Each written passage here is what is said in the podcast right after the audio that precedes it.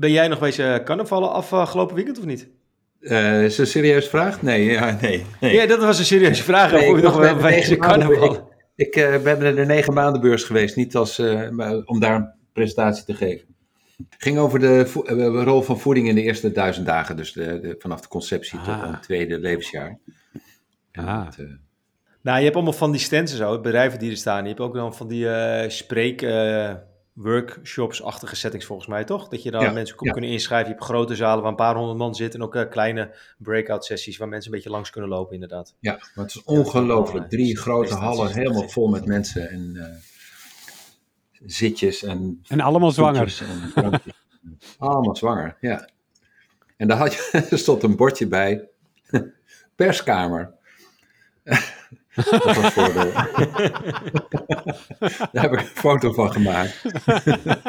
Ook over negen maanden beurs, ja. perskamer.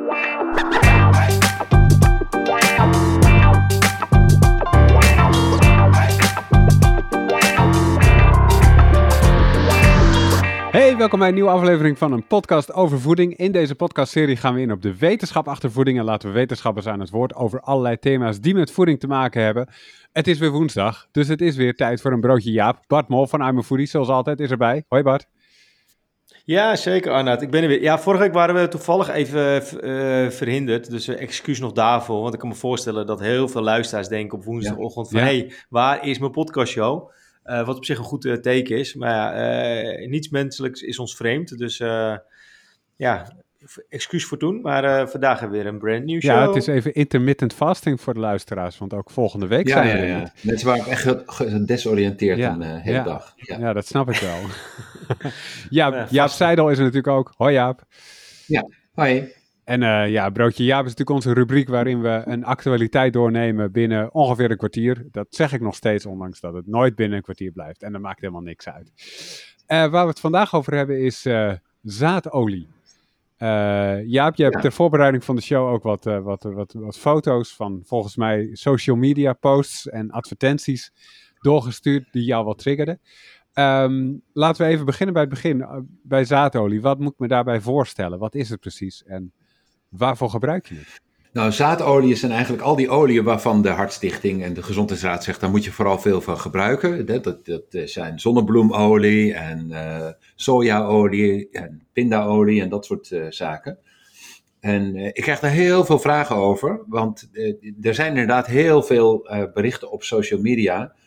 maar, hè, dus dat gaat ook voor TikTok en Instagram, maar allerlei ook ja, mensen die dieetadviezen geven en dergelijke, die zeggen: ja, maar dat is echt het meest verkeerde advies wat uh, de medici aan ons geven, want dat is toxisch.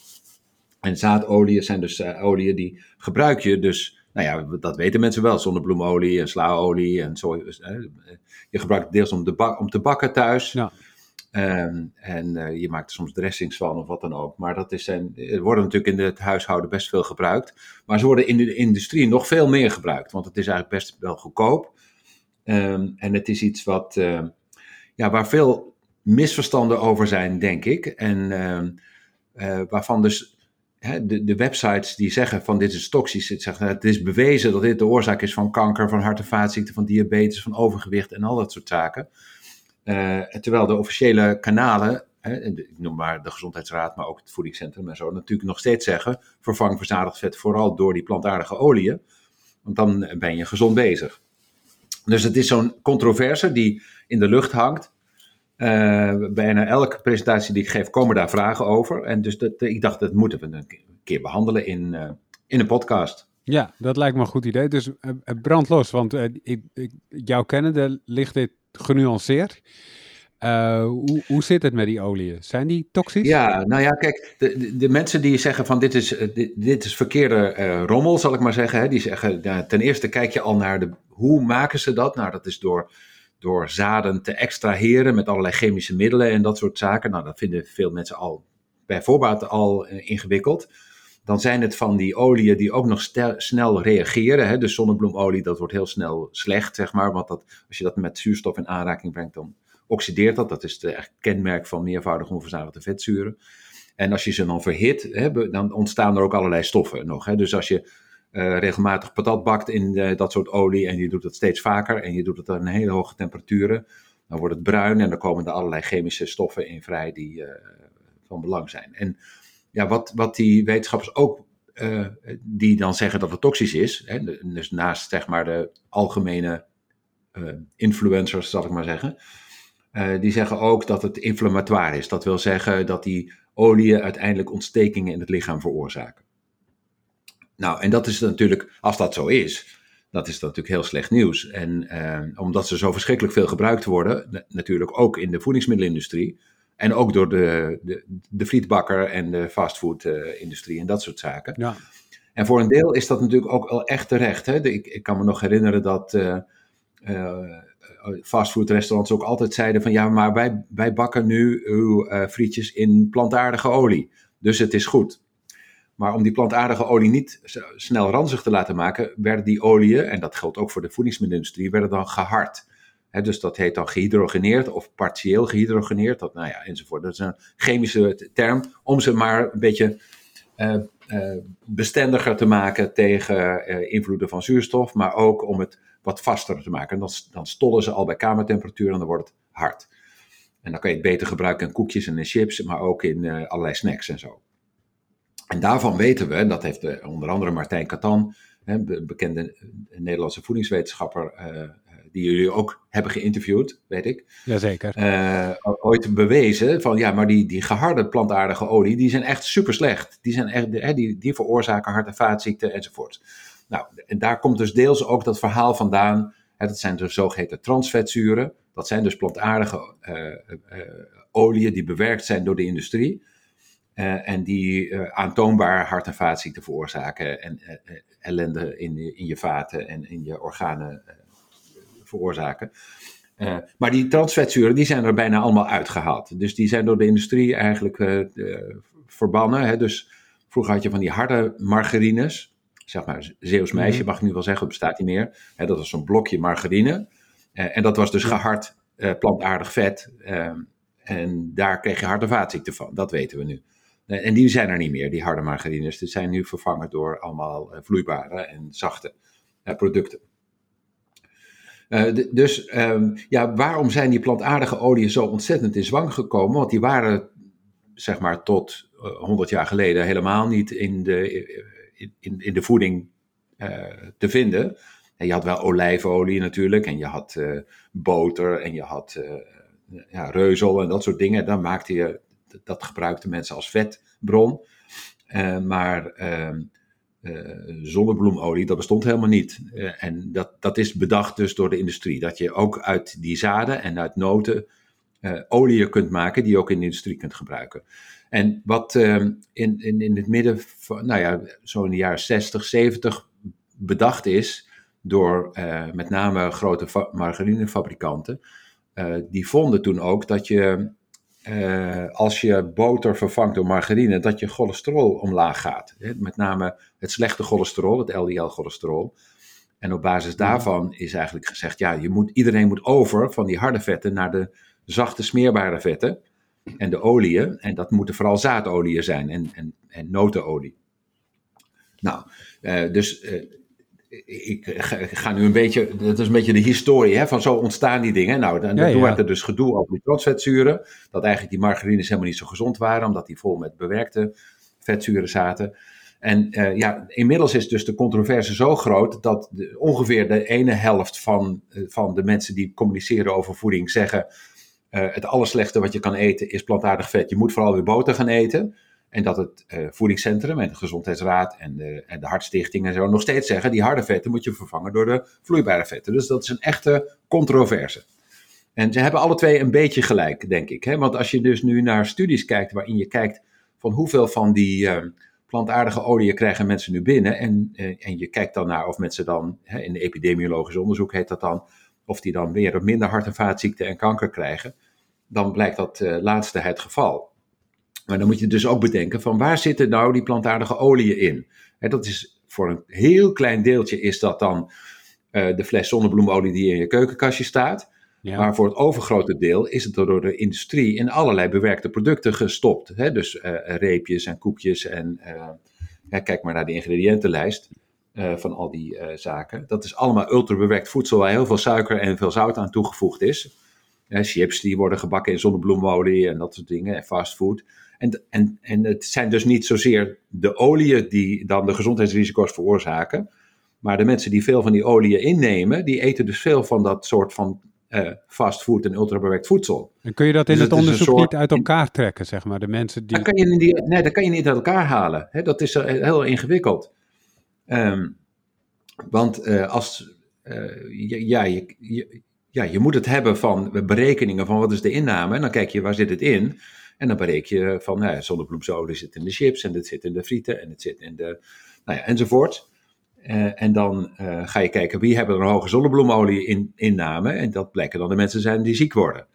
Maar dat is niet zozeer de olie als wel het product waarin het in verwerkt is. Dus zo, zo komen natuurlijk die controversies eigenlijk uh, tot stand. En daarom probeer ik het eigenlijk ook uit te leggen. Hoe kan het nou zijn dat de mensen die naar dezelfde wetenschap kijken, hè, want er zijn er ook mensen die, die, die doen dan studies en die vervangen dan dat harde vet door vloeibaar vet, zeg maar, ik noem het maar even zo, hè, door die zaadolieën. En die zien dan dat het cholesterol gaat omlaag, de ontstekingsremmers gaan omlaag, mensen worden gezonder en hun vaatstelsel wordt beter. Hoe kan het dan toch zo zijn dat mensen die een hoge inname daarvan hebben, toch meer hart- en vaatziekten krijgen? Nou, omdat het dus in hele ongezonde producten zit. En ik denk dat dat dus voor een grootste gedeelte is dat er de, uh, oor, ja, de verklaring voor die controversies. Dat geldt, ik neem nu dat voorbeeld van die zaadolie, maar dat geldt voor heel veel van die voedingsmiddelen. En voedingsstoffen, waar veel discussie over is. Maar er is nooit um, los onderzoek naar gedaan? Dat, dat heeft nooit... Jawel, ja, ja, ja. En dus de, de, de dingen die los onderzoek doen, dat doe je dus door vetten vervangen door olie bijvoorbeeld. Hè, in een studie met, met uh, vrijwilligers. Dat, dat deden ze in Wageningen ook heel veel uh, vroeger. Uh, en dan zie je dat dat eigenlijk gunstig is. En je hebt epidemiologisch onderzoek, waarbij je niet eigenlijk kunt kijken naar mensen die alleen maar olie gebruiken in plaats van boter. Want ja, dat is maar een klein stukje van de totale olieinname, is doordat de industrie het zoveel gebruikt. En de fastfoodwereld uh, ja. en de restaurants en zo. En dan kan je het niet meer scheiden. Hè? Dus die, uh, dat is ook een beetje wat Martijn Katan altijd zegt. Hè, die epidemiologie, die, daar heb je eigenlijk niet zoveel aan. Want het is zo ingewikkeld nee. en, en vertroebeld door allerlei dingen die met elkaar samenhangen. En het zijn dan ook vaak nog eens de mensen met de lage inkomens natuurlijk, die uh, veel van die fastfood en inferieure uh, producten eten, die goedkoop gemaakt zijn met, met uh, goedkope plantaardige oliën. En die maken dan dat, dat die associatie er bestaat, maar dat is geen causaliteit. Het is geen oorzaak en gevolg. En de mensen die dus zeggen, ja, je kunt eigenlijk alleen maar dingen beoordelen op basis van echte geïsoleerde proeven die je met mensen doet. Je, je kijkt naar verschillende vetzuren in verschillende experimenten. Dat is het werk wat Martijn Katan vroeger deed. Die zeggen juist, ja, nou, maar dan, dan zie je maar alleen maar gunstige effecten. Um, dus ja, wat moet je dus als consument doen? Nou? Want dat is natuurlijk dan de, de, de vraag. Moet ja, je nou, dat wilde ik precies uh, vragen. Margarine, nou, dat dacht ik al. Ja, ik, ik ken het inmiddels een beetje de, de, de drill. Uh, nee, de, hebben, de, dus uh, zorg dat je ver blijft van die ultrabewerkt en snackvoedsel waar het vol zit met bewer, he, bewerkte oliën en uh, industrieel bewerkte olie enzovoort. vervang gewoon wel de roomboter die je op je, op je brood smeert door margarine. Dat is eigenlijk wel prima. En gebruik het dus ook gewoon in de keuken. Dat is maar een heel klein deel, maar dan is dat wel goed voor je cholesterol. Hè? Dus het is nog steeds wel zo dat mensen die van boter overstappen naar margarine, dat hun verkeerde cholesterol, het LDL-cholesterol, verlaagt. En dat je daarmee het risico op hart- en vaatziekten kunt verlagen. Uh, dus dat je het als consument als het ware wel scheidt. Hè? Dus de zichtbare en onzichtbare vetten, noem ik het maar even zo. Hij zorgt dat de zichtbare vetten die je zelf gebruikt, dat dat vooral uh, smeerbare en, en, vloeibare oliën zijn. En zorg dat je zoveel mogelijk de producten waarin al die oliën en, en smeerbare vetten zijn verwerkt tot fastfood en ultra bewerkt voedsel, vermijd die vooral. Oké, en als ik zo'n post tegenkom op social media, kan ik eronder zetten: Jaap zegt dat jullie geen gelijk hebben? Nee, ik zeg dat je, je baseert je op andere soorten van wetenschap. Hè? Dus uh, uh, het, het, is niet zo dat het wappies zijn of zo, dat, het, dat ze maar wat verzinnen. Uh, zij citeren ook wetenschappelijk onderzoek. En er zijn inderdaad studies Zeker. die laten zien dat mensen die hoge inname hebben van die oliën, dat die het dus slechter doen, omdat ze dus dat binnenkrijgen door ongezonde producten. Dus dat, dat uh, ja, ik denk dat het goed is dat we dus ook niet zoveel over individuele stoffen hebben, zoals linolzuur of zoiets dergelijks, maar dat we het veel meer hebben over waar zit dat dan in, hoe is het bewerkt, wat is eraan toegevoegd, wat is eruit gehaald en hoe wordt het gegeten. Want dat, dat is uiteindelijk waar mensen behoefte aan hebben. Dus ga vooral niet af op adviezen die gaan over een stofje dit of een vetzuur of een eiwit, zus en zo. Want uiteindelijk gaat het er, het gezondheidseffect wordt vooral bepaald door waar het in zit en hoe je het eet. Ja, het is het hele voedingspatroon en niet de individuele ingrediënt van één product. Ja, en het hele voedingsmiddel. Hè? Dus uh, en, en je, dat is natuurlijk de, de reductionistische aanpak van de voedingswetenschap is op een bepaald moment gezegd, we gaan alleen maar adviezen geven op basis van stoffen dus natrium, uh, omega-3 vetzuren, verschillende soorten zetmeel of uh, suiker of wat dan ook. Uh, maar ja, dat, dat leidt dus heel erg af van hoe mensen eten en waar het allemaal in zit en hoe het bewerkt is. En wat uiteindelijk het effect is in een voedingspatroon van, ja, dus het eten van plantaardig vet kan dus een heel ongezond voedingspatroon zijn. als je dat doet in de vorm ja. van kaasvlees en, en chips en dat soort dingen. Klinkt heel logisch in elk geval. Nou, dit lijkt me een duidelijk punt. Bart, heb jij uh, tot slot van deze aflevering dingen vanuit I'm a Foodie die je wil toevoegen uh, aan deze aflevering? Ja, nou eigenlijk uh, vriend van de show.nl slash pof. Ja. Dat is altijd leuk als we nog meer vrienden van de show hebben. En uh, daarnaast, ja, check ook even de show notes voor een, een mooie kortingscode voor uh, ons kookboek Eet als een expert partytime. Oeh, ja. Dus dat is nog een extra incentive voor al die luisteraars. Dat ze denken, hey, ik wil nog inspiratie hebben voor een aantal lekkere gezonde recepten. Ja, check het boek, help je ons mee. Kunnen we weer andere mooie boeken maken en alle andere producten en hele mooie shows. Yes, duidelijk. En ik wil tot slot nog even zeggen, volgende week dus zijn we er niet. Uh, dus dan zul je ons weer moeten missen. Dan is het vakantie. Die week erop, als het goed is, dan uh, zijn we er wel weer gewoon. Uh, dus we nemen afscheid voor vandaag. Dankjewel Bart. En yes. dankjewel Jaap. Ja, graag gedaan. Tot de volgende keer. en tot volgende week. Later. Hoi. Nee, niet volgende week. Ik zeg volgende keer.